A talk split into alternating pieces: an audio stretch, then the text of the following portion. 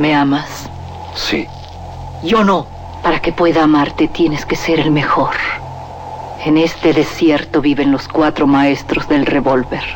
Tú tienes que encontrarlos y matarlos. De las primeras letras del guion a la proyección de la última copia. Las mejores escenas de acción suceden detrás de la pantalla. Porque ahí donde ves yo antes era rico de a madre. ¿A poco? No más que, hijo, no veas que me gasté la feria. Una parte, la neta, me la gasté parrandas, desmadre, viejas, pedo.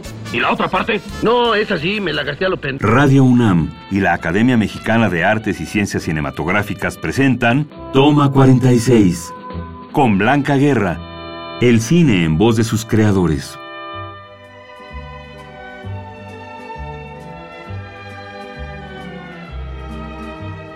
Hola, soy Blanca Guerra, presidenta de la Academia Mexicana de Artes y Ciencias Cinematográficas y actriz. Estoy aquí con María Estela, María Estela, María Estela Fernández, pero no del paso. No, no, no, no, no. María Estela Fernández es una, una, una diseñadora de vestuario, una autoridad en diseño de vestuario para cine y teatro. Es una mujer que tiene una enorme trayectoria y es pues es este la decana del vestuario del cine nacional. No, de verdad. María Estela, qué gusto que estés aquí, qué gusto que hayas podido darte un espacio para poder hablar con, la gente que escucha este programa aquí en, en Radio UNAM. ¿En qué momento entra el diseño de vestuario? ¿En qué etapa inicia su, su participación en una película? Primero leo la historia. Me gusta, no me gusta. Veo, ¿Qué puedo hacer yo ahí desde mi lenguaje? Hablo con el director, escucho su visión, que es muy importante. Muy importante. Si es una película que tiene, mm, no, sucede en época, que siempre son épocas, puede ser época presente, futura, pasada, pero digamos, generalmente se platica de atrás y de adelante, o sea, pasado y futuro, pues hay que hacer una investigación exhaustiva de ese periodo, para después ver qué vas a hacer. ¿No? Puedes desde tirarla, no volverla a tocar, pero saber en dónde estás ubicada. Mi trabajo consiste en formar parte de todo lo que está delante de la cámara. Entonces vamos a tomar en cuenta que se desarrolla un concepto a partir de, esa investigación y de esa plática con el director y que está íntimamente ligado al proceso de diseño de producción. Claro. que es el que va finalmente, ¿no? O sea, el director o diseñador de producción es el que va a dar un, concepto visual general de toda la película. Y el diseño de vestuario, aunque es un departamento aparte, forma parte de este gran diseño visual de la película. Donde es diseño de arte, digamos. Así es, el diseño de arte, ¿no? Y también posteriormente, ¿no? Eh, empieza uno a hacer bocetos, diseños, a juntar imágenes y a tratar de ver de todos lados, ¿no? Que puede ser en libros, en internet, en cuadros, en vasijas de cerámica, en fin, o sea, a veces hay, te, te atoras hasta donde llega la foto, empieza la pintura, luego escultura y luego tu imaginación, ¿no? O sea, hay que buscar por todos lados imágenes que te puedan nutrir para poder contar la historia. ¿Desde dónde? Desde nuestro mundo, que son formas, telas y colores. Accesorios. Claro, por supuesto. Pero luego entra algo muy importante, por lo menos para mí, que son los actores. Uy. O sea, claro, claro. Un diseño de vestuario no cobra ningún sentido si no está obedeciendo, ¿no? A la creación de un personaje.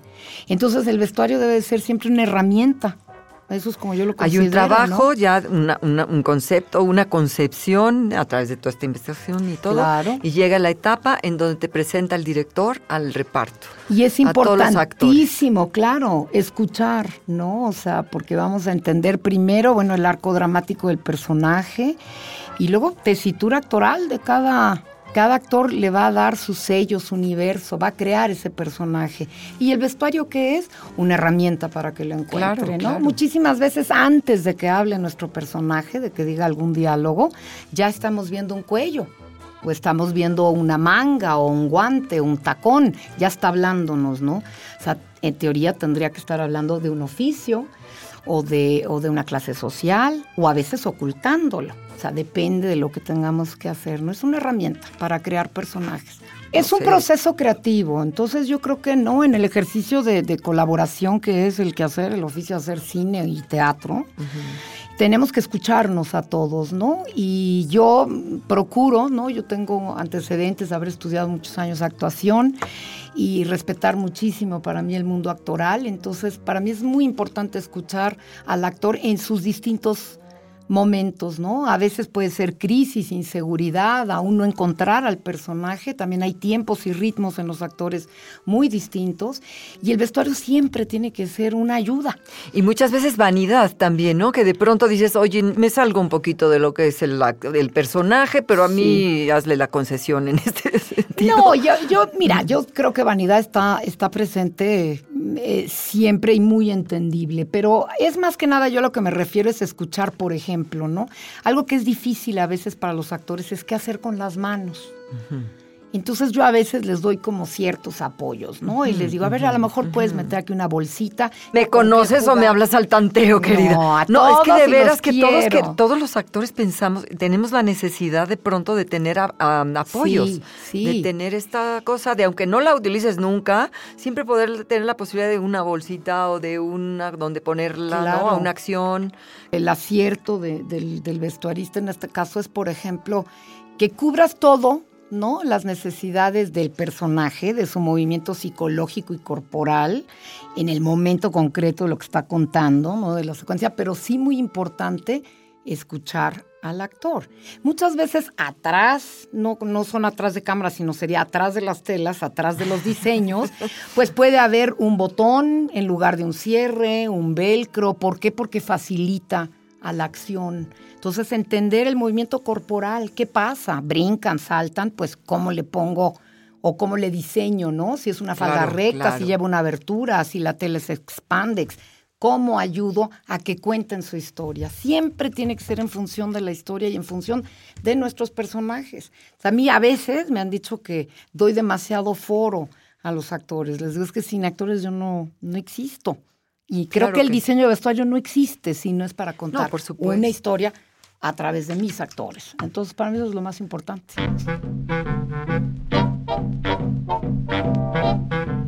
Estás escuchando Toma 46. Y se te agradece, la verdad, esa, esa, ese profesionalismo que te caracteriza, esa creatividad que con la que siempre no intervienes en un proyecto. ¿Qué dificultades son las que te has enfrentado así que, que, realmente, digo, puede ser presupuestal, puede ser, no sé. Bueno, yo creo que básicamente yo tengo la suerte y, la decisión y, y, ¿qué puedo decir? Todos los días doy gracias de que me dedico a hacer cine mexicano. Entonces, nuestro cine mexicano tiene un universo, sí, a veces muy limitado, económico por donde moverse, pero que da muchas otras libertades, por ejemplo, libertad creativa. A veces en otros lados del mundo, en Estados Unidos puede haber más recursos, pero la creatividad la pueden limitar tremendamente, ¿no? Entonces, yo pienso que con creatividad y con tiempo, a veces donde más sufro más que en presupuesto es en tiempo. Si no tengo presupuesto, dame tiempo, porque me la ingenio, encontramos la manera y como bien te digo, es un ejercicio de colaboración, entonces a veces el director puede ayudar, el actor, eh, arte, foto, también se nos olvida que es importantísimo también que, bueno, vestuario es parte de lo que estoy poniendo enfrente de la cámara, ¿no? Entonces todos podemos ayudar. Todos podemos ayudar. También el sonido, ¿no? porque no, no me pongas las pulseras aquí, porque no, no me pongas este las telas que hacen Claro. ¿No? Que rechinan o que Esas, esas son como, como la parte ya más, eh, yo diría técnica, ¿no? Que es importante saber que sí, que es ideal, ¿no? O sea, tener siempre fibras naturales que son muy agradables, ¿no? Cuando hay un micrófono. Pero luego los presupuestos no nos dan. No tengo para seda, no tengo para lino y por eso no voy a dejar de vestir a mi, a mi personaje. Entonces, ¿qué se hace? Pues truquitos. Haces una bolsita de algodón donde metes tu micrófono y por afuera estás viva el poliéster, según lo que, pues, lo que necesitemos. El chiste es contar la historia, ¿no? Claro. Y encontrar cómo hacerlo. Además, María Estela, eres, eres, lo más divertido, aparte de tu talento, es que por eso también los directores. Yo, yo con María Estela para poderme reír en los tiempos en que iluminan. Es importante. Esos tiempos, esos La terapia de risa, por Dios, y de todo tipo. Se agradece. Y calmar también a veces, ¿no? o sea, a veces el vestuarista está, por ejemplo, en en, franco contacto pues con el cuerpo del actor, igual que maquillaje y peinado, que también es una parte que está dentro de vestuario y dentro del diseño de arte. Claro. O sea, todos. Y, poder ayudar, ¿no? Si hay una escena de cierto riesgo, de embargadura, en fin, algo importante, poder estar ahí, ¿no? Y, tienes esa capacidad de no de que, de que, de que es un engranaje perfecto de todas las piezas, no un protagónico, un protagonismo eh, no enfermo, patológico, como a veces se dan en ciertas áreas. Sí, ¿no? sí. Y hay que el vestuario no tiene cómo, ¿eh? El vestuario, no, no, no, no, no, no.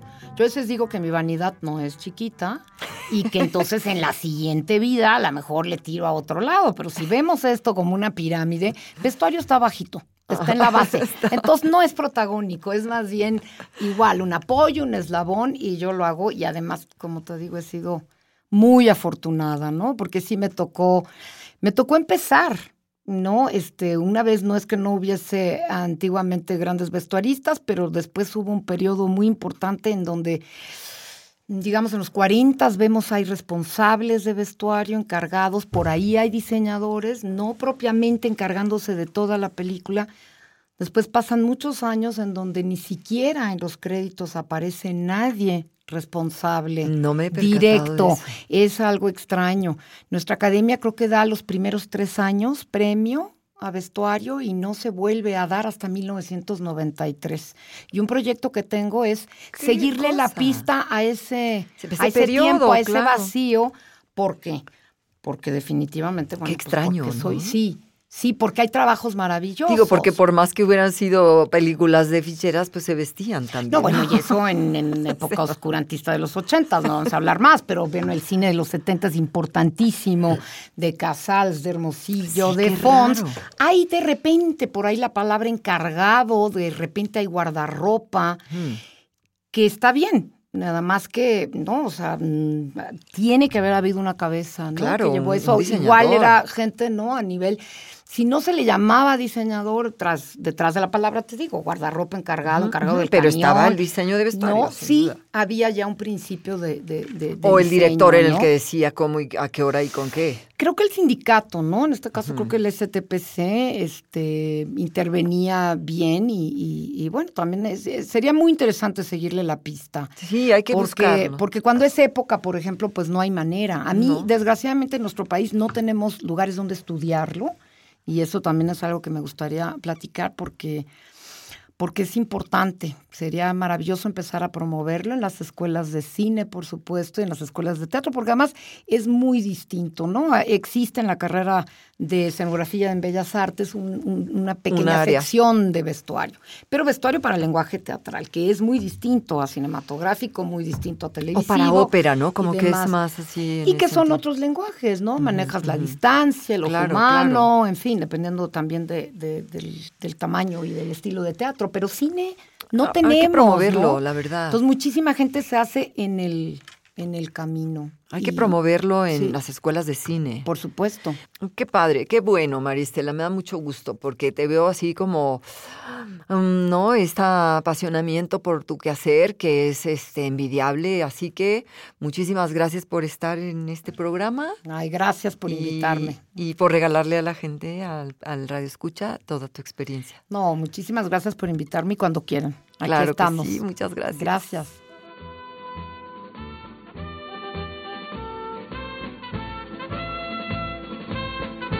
Acabas de escuchar Toma 46, una producción de Radio UNAM y la Academia Mexicana de Artes y Ciencias Cinematográficas. Producción Rodrigo Hernández Cruz. Investigación y grabaciones Orlando Jacome. Guión Damaris Vera. Operación Francisco Mejía.